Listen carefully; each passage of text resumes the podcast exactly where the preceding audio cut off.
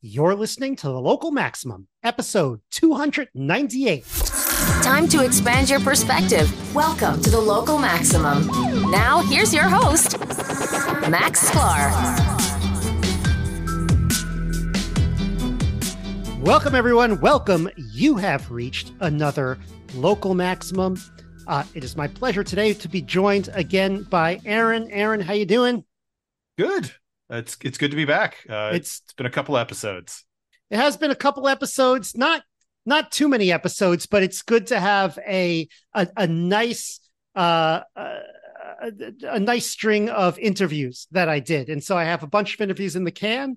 And I know I just did two interviews recently. Uh, the first one was Adam Kovacevich again uh, on uh, the the the the the comings and goings in DC. Uh, not like the uh, not the the you know partisan politics that we're used to, but the kind of um the the the kind of uh uh what the heck is the government doing? You know, suing Amazon and and what is it? Facebook? No, Google. I can't keep them all all straight. And then the second one. Uh, that was was a lot of fun. That was with um, man. I should just pull these up. Uh, but that that was with um, uh, Stephan Kinsella. Yeah, I, I like Stephan Kinsella because I, I uh, follow him on Twitter. He's he's really interesting. He has some really interesting ideas when it comes to uh, patents and copyright, and so that was a lot of fun as well. Yeah, that was a, a fun listen. Yeah, um, and uh, we have a, a few more fun listens coming up, but I don't know if I should ruin it yet. Um, and then I have two more scheduled, so I literally have four in the can. So that is that is good to have finally. Um, and then I'm reading some books. I'm trying to get these authors on. We'll see if I can. We'll see if I can swing that as well. Exciting.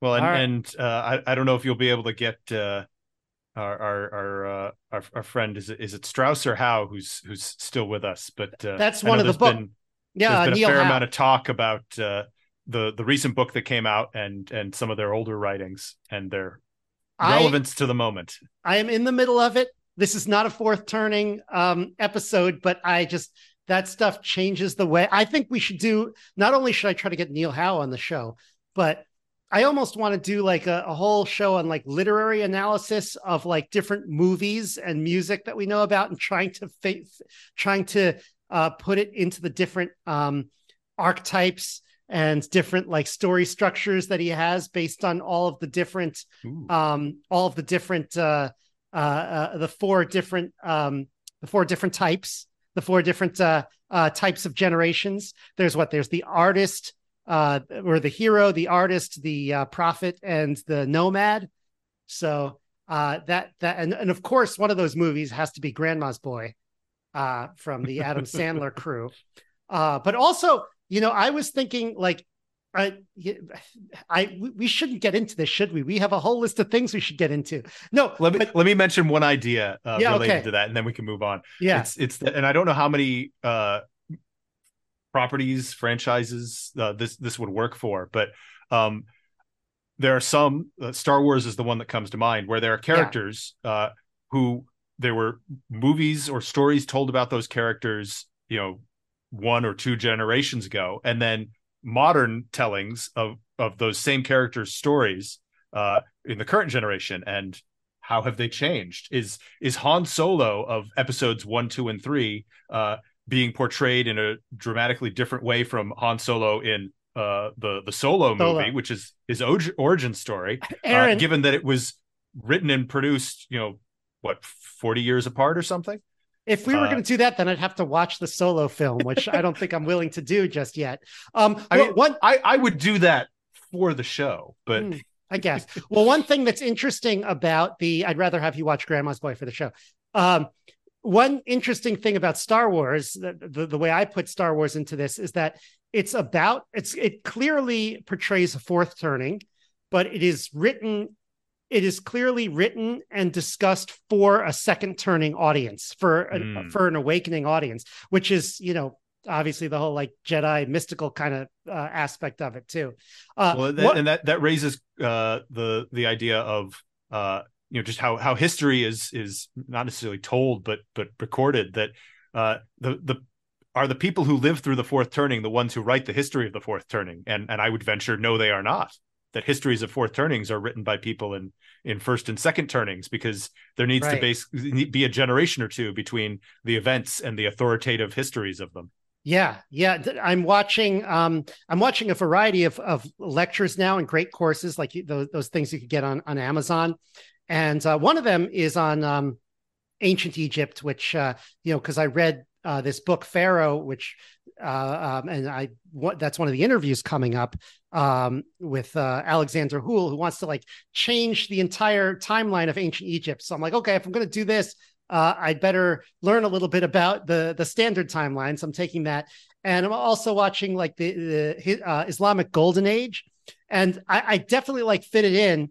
I'm like, okay, well, this happened in a second turning then this was the first then this was the fourth turning then this is the next fourth turning when like the dynasty changed you know and and that whole thing. But for for those of you who are interested in in strauss-howe generational theory one that i kind of had trouble and i think i figured it out uh uh fitting into something um wizard of oz which one that's a good one to try uh, and maybe uh, try not to answer that right away, Aaron, unless you have something really on the, t- nope, on the tip I'm, of your I'm holding tongue. my tongue. All right, good. And and so it because it, took me a while, but I think I I think I figured it out like when it has to take place. Um, so that that that that's uh we could talk about that another time. Great. We're to have t- tons of episodes on this, just like we have tons of episodes on my constitutional plan. So for those of you who have been following the show, you know that I uh, wrote a plan called the New Great Compromise, where I rewrote the Constitution of the United States. Um, the main thing that it does is it um, uh, changes the Senate, breaks it up into the the Senate, Senate, which represents the states, and also the um, Executive Council, which uh, takes care of some of the kind of uh, uh, parts, it, some of the executive branch aspects of the Senate. Variety of reasons why those need to be broken up. We covered them. Uh, but first of all, Aaron, you posted this online. Um, did you get any feedback online from uh, this? Uh, from this I, I, I, got a little bit. Um, yeah. And and so uh, there, localmaxradio.com slash labs, by the way, if you guys want to check that out. There, there, there were kind of two major points that that were raised. Um, one was this sounds like it adds a lot of complexity, and uh, complexity uh, is is uh, generally a, more more complexity is an opportunity for you know more more corruption or uh, or uh, you know un, unknown unintended consequences, which uh, is is not something that I can I can blanket reject. So, uh, hang on a second. A potential issue there. So there's a problem where like so I know this as as a as a software developer people when they come into a new code base always say it's complex. And then when they've been working with it for a while it's like simple. So how do you measure complexity? Is that just you know i would say to that person like how how so? How is it complex? What what part do you find complex? Um and is it the uh is it the condorcet method for voting? Uh because um you know while that might be somewhat dense to figure out i don't think it's a vector for corruption um, so w- what exactly are they are they talking about and, and and how do they measure complexity? I, I would try to get it. I would try to go there. Yeah, well, and and I think that makes sense that you have to separate out uh, when you're talking about complexity, uh, your your quote unquote objective measure of complexity versus uh, a a status quo bias that uh, just just because this is changing uh, and it, in in a way it's adding more parts and that that you're adding the executive council.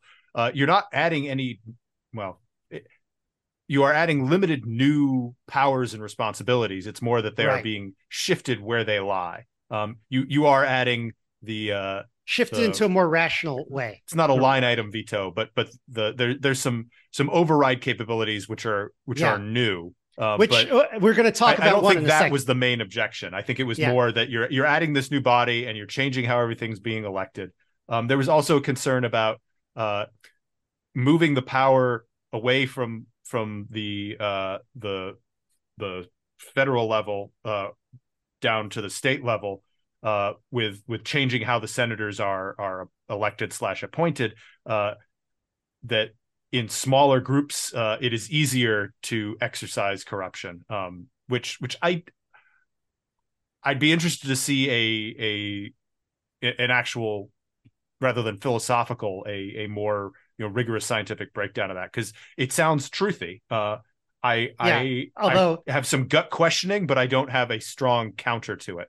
Yeah, Um, and also 'cause it certainly did- does seem that the fewer people you have to bribe, the easier it is to to to gain control.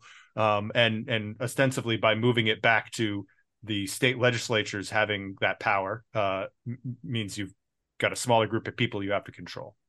Right. So- Of course, it's not state legislatures, it's state law. So, like, Right. ultimately, you know, they would have laws they have to follow, which, now look, during COVID, I think they broke, I think state broke some laws. Uh, but, you know, that's, um, that's Yeah, already the case for for state law in in terms of And- Senate and- elections. You you could you could make a a weak to medium strength counter argument uh, that states already differ dramatically on how they deal with filling these seats uh, between elections. Mhm. uh, that you know so some states uh, like california uh, and and maybe it's not universal maybe it has to do with when it occurs The- but the uh, governor just- appoints a replacement Just happened Um, and- today as we and- speak. Oh i Yeah, I, they- I haven't been following that closely enough but i know it was pending He appointed someone who and, and uh, who has on their Twitter bio that they're from Maryland. interesting Yeah. That's that's all I Um, saw. but but yeah so so there's Unless it was a troll you, know, on you you can appoint uh you can have the governor appoint someone you can have the uh, the state legislature appoint someone you can have uh, temporary appointments until there can be a special election uh, you know, there there are many different approaches and uh, the federal government does not define how that works. It is left to the states and and there are several different approaches the states take. So i think Yeah. that's that's kind of a proof of concept that that you could extend that uh that diversity uh that that power uh beyond just uh filling vacancies to uh the standard process. And and it doesn't necessarily introduce a you know it, it it's not guaranteed to break the system by any means All right, yeah, it, it's interesting. I, well, I'm glad those people are, are reading it, and uh, you know, I, I hope uh, I hope some some of the listeners today are going to finally break down and, and give it a read and let me know what they think. I've interestingly, like in politics, people tend to form opinions very quickly and say, "Oh, this is why it will never work," and or the people tend to make much more snap judgments uh, than I'm used to, like uh, you know, in a in a technical concept, which which is which is really interesting. Uh, yeah, well, but it's it's, it's very tempting to read it with the eye of okay as soon as i find something that doesn't sound quite right to me i'm going to say oh that's the problem with it and and i can disregard the rest um yeah. it's it's it's hard to to always put yourself in in the quote unquote open mindset to to give things a fair shake Yeah, yeah. All right. So uh, there is a potential change I, I I am thinking of making to it. Um, it's it's a tweak, um, but it's this provision with the executive council that I have, and I want to read the provision that I think is probably superfluous. Uh, I'll, I'll read it right now, word for word. It says. Uh, with a supermajority, the council may declare any legislation unconstitutional and shall, shall include this reasoning in any such declaration. The legislation is immediately null and void. However, any member of Congress has standing to challenge the reasoning of the Supreme Court, which has the authority to elevate and overrule the decision. So, first of all, it's it's quite a complicated process there.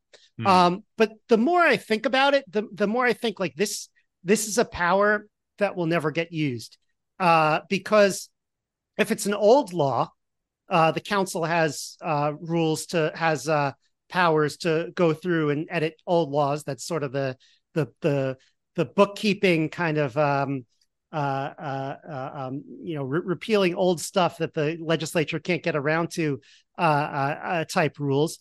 And if it's if it's a new law, well, if it's a new law, first of all, the president probably signed it, and so already they're going to have a, a big problem getting a supermajority because the president's on the council. And Right, secondly, so, like so so that means that they need everybody else to to go against the president well, well, five of them, sure. okay so it's five five of the seven Okay. with with the president okay Yeah, but- just, but- just clarifying what what the Right. super majority requirement but but we have to remember these are still politicians and if you know if the if both houses of congress pass this and then the president signed it how how likely is it that like something sails through those three things and you know, then you have five counselors who are like, "Oh my god, oh my god, oh my god, we can't do this." I, I just don't think that's that's going to happen. Um, and so, I mean, I don't, I don't know. And and so I'm thinking, uh, COVID, for example, a lot of that stuff going to happen. Of course, I don't think the there was much in the way of legislation during COVID that was uh, questionable. It was more executive actions on the state level and partially on the the federal level. So, uh, you know, I, I can't think of a time in history where this would have applied. And so, I was thinking that instead, uh, I should do what I didn't do the first time, which was to, uh, uh, you know, allow the council to have a role in the veto process. Um, hmm. you know, the president can veto a bill, have it pass the council for. It's not just to say, uh, you know, it's because I didn't want to make the argument like, well, there's already three traffic lights you have to go through. Let's add a fourth. You know, uh, I don't think that's going to save that much, but the but it, it, kind of maintains the balance of power in that the council and the Senate uh, were supposed to be like split offs from the current Senate, so they should have a, a say in legislation as well. Um, so that's kind of what I'm thinking right now. Does it make any sense to you? Uh, so I'm I'm I'm curious if I, I can I can follow your logic on the uh, the ability to, to declare legislation unconstitutional being unlikely to to actually be be executed to be utilized. Right. Um, but my question though would be, uh, does the the presence of that ability create a chilling effect, uh, which which will uh, somewhat constrain uh, Congress to to not push the bounds on that front.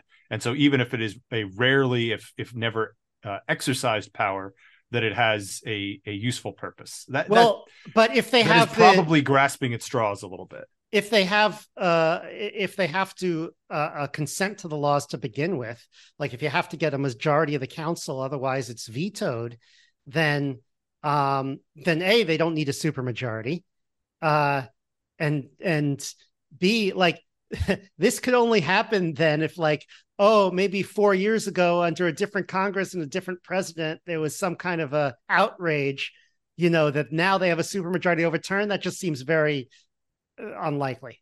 Yeah.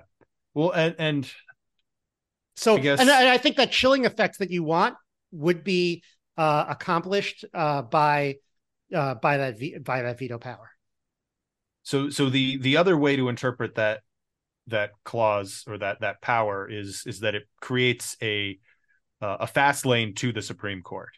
Um because mm-hmm. uh if if if Congress passes something and and then the council immediately comes in and declares it unconstitutional, what are the odds that Congress is going to sit back and say, "Yeah, you know, you're right we we oopsied uh, and just let it let it die. No, somebody somebody's going to object to it, and so it goes to the Supreme Court. So so I would say that functionally, this this is uh, a, a, way to cut through some red tape and bring things to the Supreme Court more quickly. Now, uh, if yes, that's your goal, but there is a there might be a better way to streamline cases to the Supreme Court uh, than than specifically going about this this change in powers. Yeah, uh, I don't I don't know exactly what it would be, but but it would seem if that's really all you're trying to do here, if that's the ultimate purpose, uh, that there's there's other ways you could accomplish that.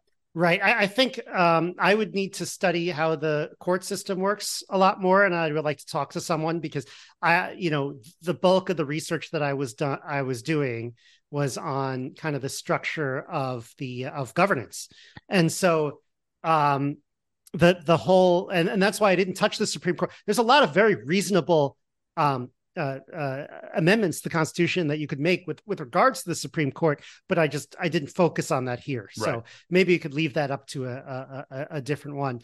And I think the veto power is very well understood, uh, and um, and uh, I, I, think it's I, I, think people would be able to grok more what what that's going to do. Um, so the question is, can, so the president still needs to sign it. So the, the president needs to sign it, and then like three counselors probably. Uh, so you, you need to have some kind of so just uh, a naked majority of the council. Well, yeah, not, not just an, a naked majority of the council if that includes the president. Exactly. exactly. If it doesn't include the president, I mean, it's so veto. so okay, so the, the, the president can still veto anything, but mm-hmm. uh he needs to get at least three counselors to go with him. Uh, and Yeah. I'm tr- I'm trying to think of of any. I mean, So if four counselors disagree, then they are the ones who send the veto back and say, "Hey, here are reasonings. Uh, here, here's our reasoning. Why don't you try to override it, uh, or or change it?" Usually, usually you don't goad them into be like, "Oh yeah, override me." No, but uh, usually you say, "Hey, I, I like these changes," or you say, uh, "Don't do this at all." Um, Yeah. But uh, I mean, so, sometimes Congress will do. We haven't seen that in a while, but sometimes Congress will do that where they'll. it- I guess you you really need to have a Congress where uh, they're veto. they override. control both houses. Um, Yeah. Where they can send a, a a piece of legislation to the president and say, "Go ahead, veto it," and then we can run against you on the fact that you know, well, we passed these laws and you refuse to sign them. There Um, actually but- have been uh, veto overrides, and it's usually we don't hear about it because it's usually stuff that's like not very partisan Hmm. and um, not very hot button e.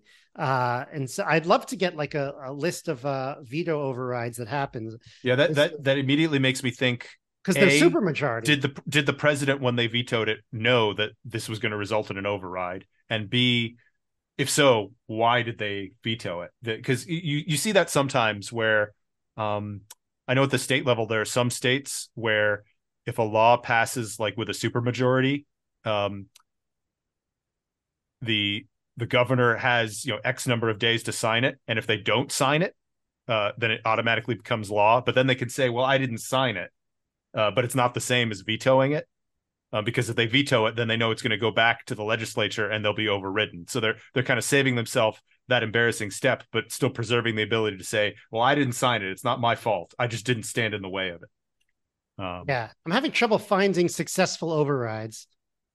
Um, all right, well, I, I don't have them available, but I, I know they do happen uh, occasionally. Um, but uh, yeah, all right. So I think that's a go. I think maybe I'll, I'll come out with a new one, you know, in a few weeks, and uh, we'll we'll we'll see what it is. I do want to send it out more broadly. Okay, so so so I I shared some some of the feedback that I'd seen. Uh, have have you gotten any other uh, broad feedback in the last what has it been about three weeks since since you published it? Uh no, not as much as I would like. Um I did see I did say I did have a few people read it, a few more people read it. Um but uh yeah, I'm busy with a lot of stuff and so I'm not like necessarily emailing it out uh, to lots and lots of people. Um Well, but uh Speaking of which, uh, so Yeah. other stuff you've been working on. Uh, yes, my new programming language. What have you been working on? Well, um, uh, I have a, a bit of time off right now, um, or a bit of time off, or maybe starting my next thing because so now I, I am sort of uh, I've moved to kind of a consulting role, and so now I am working uh, with a, a bunch of people on their companies and startups and ideas, including my own newmap.ai, which, as you'll remember, I worked on full time for a bit back in 2022. Um, and that's like a, a new programming language slash data layer uh, that I think is somewhat innovative, but um, unlike a lot of other projects, uh, a lot of startups where you could like build things like really scrappy and get them off the ground. This is my project where I'm trying to build something in really a new way, and it's taking me a, a long time to to do it. Um, if I could kind of give my well, and I've been working all weekends, and that's why I want to talk to you on it because all Well, weekend be- this before weekend, you get to the elevator pitch. Yeah. Uh, when when did you first start working on on Newmap? uh, five was- years ago. Okay, so I, I was gonna say it, I was almost certain it was pre-COVID because we Yeah. we you've been kicking these ideas around for a while. Okay, but but Yeah. it, it wasn't really in in into full gear until like you said you were working on it full time uh, in in 2022 for a while. Yes. Yeah, yeah, yeah, exactly, exactly. Um, and what I found was it's easy to make a basic programming language, but once you want like a really sophisticated type system, and I have books on you know type theory and all that, and I've been listening to lots of podcasts on type theory and reading academic papers and stuff. But really, that does that's not helpful. You really have to dive in yourself and do it. The type system becomes very difficult, um, and the organizational system how do you organize data that becomes very difficult and when you're coding this thing up it's not like you know when you're coding uh you know, I do a lot of server work where it's um, okay, we're building these server API endpoints. You're going to send the server this and it's going to send that back. Let's build it. Boom. Now it's like you're thinking at a much higher level of abstraction. And that kind of hurts my brain sometimes. uh, so I had a friend of mine come down here a couple weeks ago, uh, uh, uh, uh, who I used to work with at Foursquare, and um, you know we uh, we got the we we we busted through a lot. He also helped me. Uh, he also helped me um, uh, do a lot of things that were um, big improvements uh, to just my workflow. Uh, for example, something as simple as oh, make it a real command line that has history and where you could use backspace. Um, and it's like I, I actually tried to pay someone on Fiverr to do that previously, and they weren't able to do it it was some guy in, in Pakistan or something. But it's like we just asked ChatGPT and we got it done very quickly. uh, and I was like, "You genius!" And he's like, "I asked ChatGPT," and I'm like, "Yeah, but that's what I need people to do." Uh, but um, um, all right. So elevator pitch. What is it? Yeah. Well, what what what is what is the the the use case? Why should we care? Okay. And well, there's so many software like you know programming yes. languages. Why do we need another one? Okay, so uh, I want to combine several different ideas. Um, and I think when I combine these ideas, there are going to be some really interesting applications of it that uh, are possible or perhaps more natural that uh, can't be done otherwise. So the first idea is uh, the uh, the idea of uh, of functional programming and uh, and static data types. Um, uh, so you know, there's the idea. So there's functional programming, and then there's like object oriented or imperative programming. This is a little object oriented too, what I'm doing. But essentially, you know, in one paradigm, uh, if you declare something as a piece of data, it does not change. And if you want to update it, then you create an entirely new uh, piece of data. Okay, so I'm going to kind of combine that idea into a versioning system. And so now yes, if I'm pointed at a certain object, it won't change, but I could like find the next version. Um, and so that allows you to do a lot of things that you can't do if like oh, like like everything's being overwritten on the fly because um, there, there's a lot of um, there's a lot of optimizations that can be made and there, there's a lot of problems that that that don't come up. So that's good. Uh, and that's kind of a good basis, an interesting basis for a database. And so, so we have this versioning, and we have this uh, very hard type system which is going to allow you to um, uh, uh, which, which which essentially proves that your code is correct in many ways. And so we're going to have a versioning on the type system. And so anytime you have data in Newmap, the idea is that you have the data, but then you also have the interpretation of the data.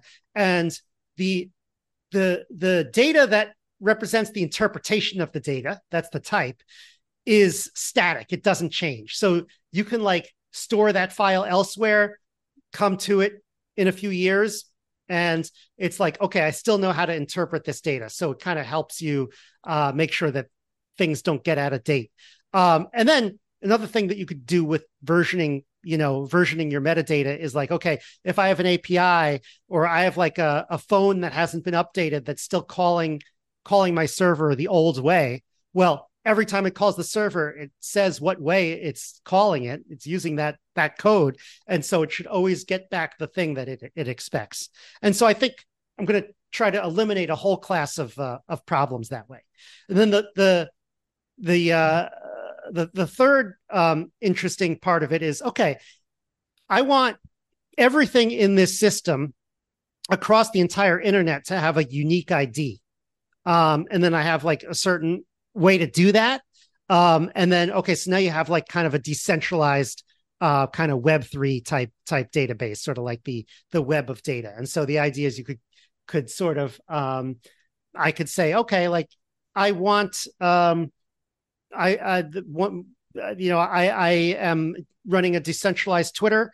Um, here's what I expect a tweet to look like. Okay, uh, I can receive from other uh, sources you know tweets in that format because they know that format. Uh, so those are three three ideas. I know it's a little hand wavy now. Right now, I am sort of stuck Uh, and and I've been stuck for a while in the programming language phase. But uh, why don't why don't I stop for now and let you respond? Well, so I I don't know if this makes sense, but the, the first thing that popped to mind when you were talking through that is, uh, you know, could could this be used for something like uh, climate models? Because I know one of the uh, controversies has been that uh, so much of the original data is lost or or inaccessible um, and and all that's available now is the uh, corrected or or or uh, uh, I'm there's there's there's another more nuanced term for it uh, for for uh, how they've adjust, adjusted data. Um, yeah, but but something like this would allow you to you know start with the raw data and then you could you could you know as you apply corrections and adjustments and uh, you know interpretations on top of it, uh, you're preserving all of those intermediate steps uh, and and and it's got full traceability there. Um, so you you never have have the the concern of you know how how did you get from from A to D here? Uh, it's, yeah, it's it's all encapsulated in that so, system. Yeah, if this system works, it's going to be very good at figuring out the provenance of the data, provenance, which is like wh- where it all came from. Uh, you still have the problem of getting all the data into the system, so you still need to do that. Um, and you still need to write models to interpret it, but hopefully with uh, you know versioning the models you can be a little bit, bit more organized with that. But that kind of goes to one of the one of the first demos that i hope to create which is um, you know oftentimes when you're running a machine learning model when you're when you're doing ai uh, essentially uh, you're you're learning through small increments small updates. And so what does this system do for an update? Uh, basically we're going to be going in and we're going to tell the system hey update, update, update, update all day long. It's going to be updating. And every time it updates, uh, rather than doing what a system does now, which is simply like, you know, compute some new values and overwrite the old values, it's going to save the old state and then construct the new state elsewhere. Um, okay, fine. Um, but what's the benefit of that? The, the benefit of that is now you can also communicate with this system from another process. So I can say, hey, I want you to change some of my hyperparameters. I want you to make the learn rate smaller. I want you to make the prior tighter. Uh, and then you could see uh, how that affects your model. And I, I, think it would be cool to have some kind of visual representation of a model uh, that is, um, and, and, I have some kind of hand wavy idea about using uh, WebGL with uh, with uh, with WebSockets uh, which so WebGL is a vector library for doing graphics on yep. through JavaScript on your on your web page. And then the idea is you use the WebSocket to be in constant communication with the Newmap server that's running the machine learning algorithm. So every second you're asking, what's the state? What's the state? What's the state? And then when you get the state, you render what it looks like. And then you could get the state again and render what it's looked like. But you're not the one actually updating the state. Like maybe the server has updated it maybe it maybe it's updated a hundred times since the last time you've seen it, but you're constantly just um, you're constantly just uh, displaying the current state. And then maybe you could like run those in reverse and forward at a certain speed. I don't know. Uh, uh, or you could fork them. All sorts of interesting things that you could do with them. Um, so all of this is great uh, so long as I complete my programming language, which unfortunately it always seems like, oh, I I'm, i have like two or three features left I have to build, and then everything will become possible. And it's always just in my grasp, and then it's like, oh, I need to do a reorg, and then I re uh, redo the whole thing, which is what I did now uh, this weekend, uh, which wasn't the first time. Uh, so. So, so is this literally a refactoring of the co- code, or or something slightly different than that? Yeah. Well, what I really realized is so I've been through this code a lot, and um, the the change that I made was that I wanted each type to actually be kind of like a, a, a full description of what the type is. So, for example, uh, let's say I have a data type called. Uh, I mean, I, I, I I hate to use this example because so contrived, but this is like one of the first examples you learn when you learn Haskell which is like, okay, let's say I have a type called shape and I have two different types of shapes. One is a square with a side, and another is a rectangle, and that takes two sides.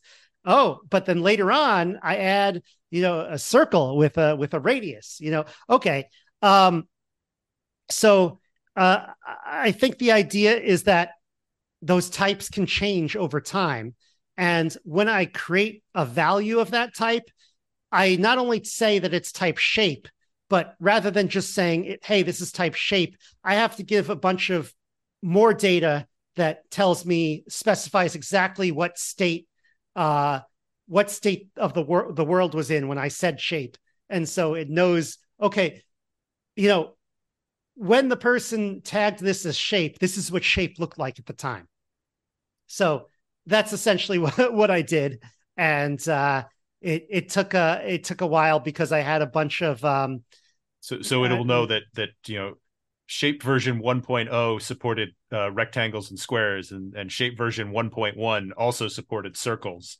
Uh, yes. and and when you call for shape it you have to designate you know am i talking yeah. shape 1.0 or 1.1 right right. And also look um i'm going to have a lot more work to do. We're going to have a lot more work to do because uh, that's exactly what I did, right? I, I, have sequential versions. First of all, sequential versioning, not always a good idea, but at least it solves the problem for now, right?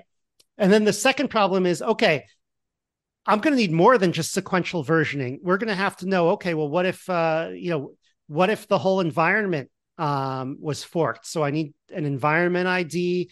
Um, and then ultimately, I'm going to need the instance ID, ID. And an instance ID is a single node in the system. So I have an instance where I'm running NewMap. You have an instance where you're running NewMap. And anything that's on my instance, I can prove that it was on my instance because I signed something cryptographically, and so can you. And we could run multiple instances. You know, eh, there's no rule; that's one person per per instance. But that that's how to ultimately make it global. But still, I think I'm going to try to solve the one person game for now the, the one player game. Start, start simple. Yeah, exactly. Well, that's one of the things that, that I unfortunately did not do.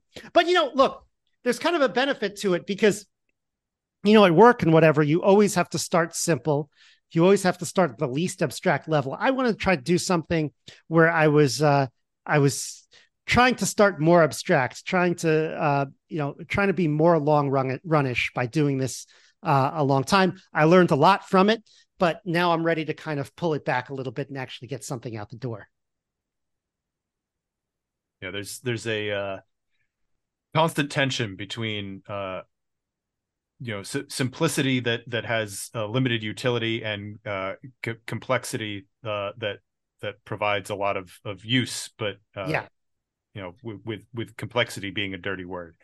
Right, right, and, and usually when you put out your first product, you should find. I think what I wanted to do here is have a complex base or an abstract base and be like, okay, this is this is a great outline of of what I want to build, but then maybe have a simple use case to show. I'm kind of leaning towards the uh, tools for data scientists right now. Um, there are a lot of tools of, for of data science cases. Yeah, yeah, because I think um, even if I show, hey, this is a better way to do a logistic regression. Well, a lot of people are doing logistic regressions, and so they might be interested in that. Uh, and if it's dead simple, then then it might work out. So I don't know. That's one idea to approach it, but uh, we could go in a lot of different ways on this. Very cool. All right. So this is episode 298. We are approaching well another tech retreat, which we talked about previously. We're approaching episode 300 in a couple weeks. So I hope you'll join me for that. Maybe we'll do a. Uh, do we want to do another look back? I don't know uh, what we want to do here. Do you have any ideas? What did we do for the other hundreds? Yeah, it's it's it's it's tricky because they they usually also fall pretty close uh, to our our uh, year end uh, episodes. I guess they're they're drifting further and further apart over time. Yeah. But yeah, I want to know I mean, what's my all time? What's our all time listens? Are we at half a million yet? No, not quite. We will be soon. Uh, that would be a that would be a pretty cool thing. Um, let, let's actually see what we did here. Episode 100, we did um a look back on the first hundred episodes. Okay, it's not so bad. Uh, episode 200 is a look back. Milestone meta chat uh, some interesting stats from the first 200 episodes. Um, I don't know. Maybe we could do a look back of of episodes because we haven't done that in a while. Uh, seems reasonable. I, Yeah, I, I but mean, it's if you have if if anyone in the audience wants uh, to make another suggestion, we are we are all ears. I'd say going going back and doing a, a, a highlights clip show and, and greatest hits uh, is interesting, but but that sounds like it requires work, and so my Oh yeah, no, no, no, no, no, pushes against that. no, no, no. It would be more like, hey, what what are your favorite episodes from the past? We're not gonna we're not gonna make clips. Look, we we're gonna have AIs that are gonna be able to do this. we're gonna be we're going to have AIs that can read all of our um all of our conversations going back to the beginning and pull out clips appropriately so we don't have to do it manually that's just waste work at this point i think Yeah, I mean, I I, I don't want to depend on Chat GTP, but uh, I I am uh, mildly curious uh, if if we fed in the uh, the the full contents of the local maximum website, if it would uh, tell us what, Oh. what it thinks the the highlights are. well i, I plan on feeding it the uh, our transcripts uh, once i get my act together uh, we'll see what we could do with that that'll be very interesting um i, I think for my first uh trick there and i'm gonna i'm gonna give it away uh for my first thing there is what if i fed it my documents uh including like the constitution as well as our discussions here what if it could pull out the best quotes for tweets Mm. just So have a, a, a local maximum bot. No, no, no. It'll just go out on my own, uh, you know, on my my own Twitter feed. Uh, so long as it's interesting enough, like I'd approve them. But I, I don't know what what's what could possibly go wrong.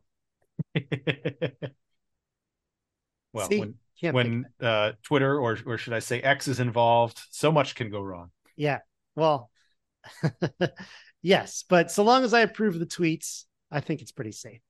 So that's where we are today. All right, Now Aaron. is is uh is ChatGTP still your your your go to uh, for the the large language model AI uh, assistants, or or have you been tinkering with some of the other options out there? Yeah, uh, yeah, Chat GPT is still my main one. Uh, don't call it Chat uh, GTP. That's uh, that's not anything different, but it's just um, it just hurts my brain. Just like when you say when someone says, uh, you know, instead we're going to stop and shop, we're going to uh, shop and stop, and all of a sudden my brain starts to be like, I, I, Well, there's I feel there's a very fifty percent uneasy. chance that I'll get it wrong, so I Yeah. I, I rolled poorly. feel very uneasy. Uh, okay, sounds good. I'm sure I made that mistake uh, uh, several times in the podcast as well. Um, I I get it. It's generative pre-trained transformers. Okay, yeah, exactly. But you know, I don't know if they should have named it GPT because that doesn't make a whole lot of sense. You don't think generative pre-trained transformers. It when you- certainly wasn't a name that they came up with for uh, marketing purposes. I can't remember what what what uh, Microsoft's is. Are they just calling it Bing, or or do they have a, a specific name Oh, for it? I know Google think has they do. Bard, yeah. I don't know. but but Uh, anyway, I've I've I've only tinkered with them a little bit of late. Uh, it's that that tab has uh, gone largely unused in my browser. Yeah. All right. Well, uh, which one, uh, Bing or uh, OpenAI? all all, all, all of them. Although I, I guess I I did uh, flip the the switch on my uh, on my phone recently, so that I'm I'm getting uh, whenever I do a Google search because I've got an Android phone, uh, so that's that's my my default uh, search on the phone. Uh, it, it it is adding in the AI generated uh, you know results and analysis, which I don't know how I feel about yet. I I usually disregard Yeah. it. No, yeah, exactly. When Google starts cha- uh, uh, like typing to me when I did a search, I'm like, no, I'm here because I didn't want to go to uh, OpenAI.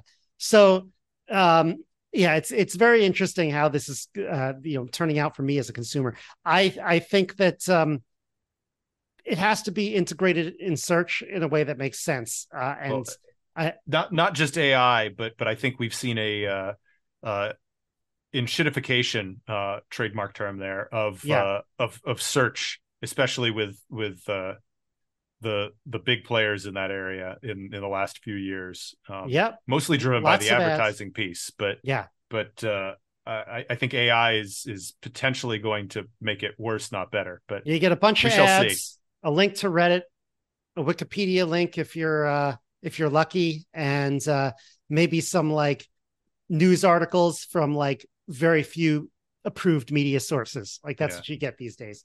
Uh, which do you remember back in the day when you used to search for a news item and then Google had like a streaming list of things that people were saying like in the last hour about Oh, that news item? No, they had I- that like 10 years ago. They ripped it out.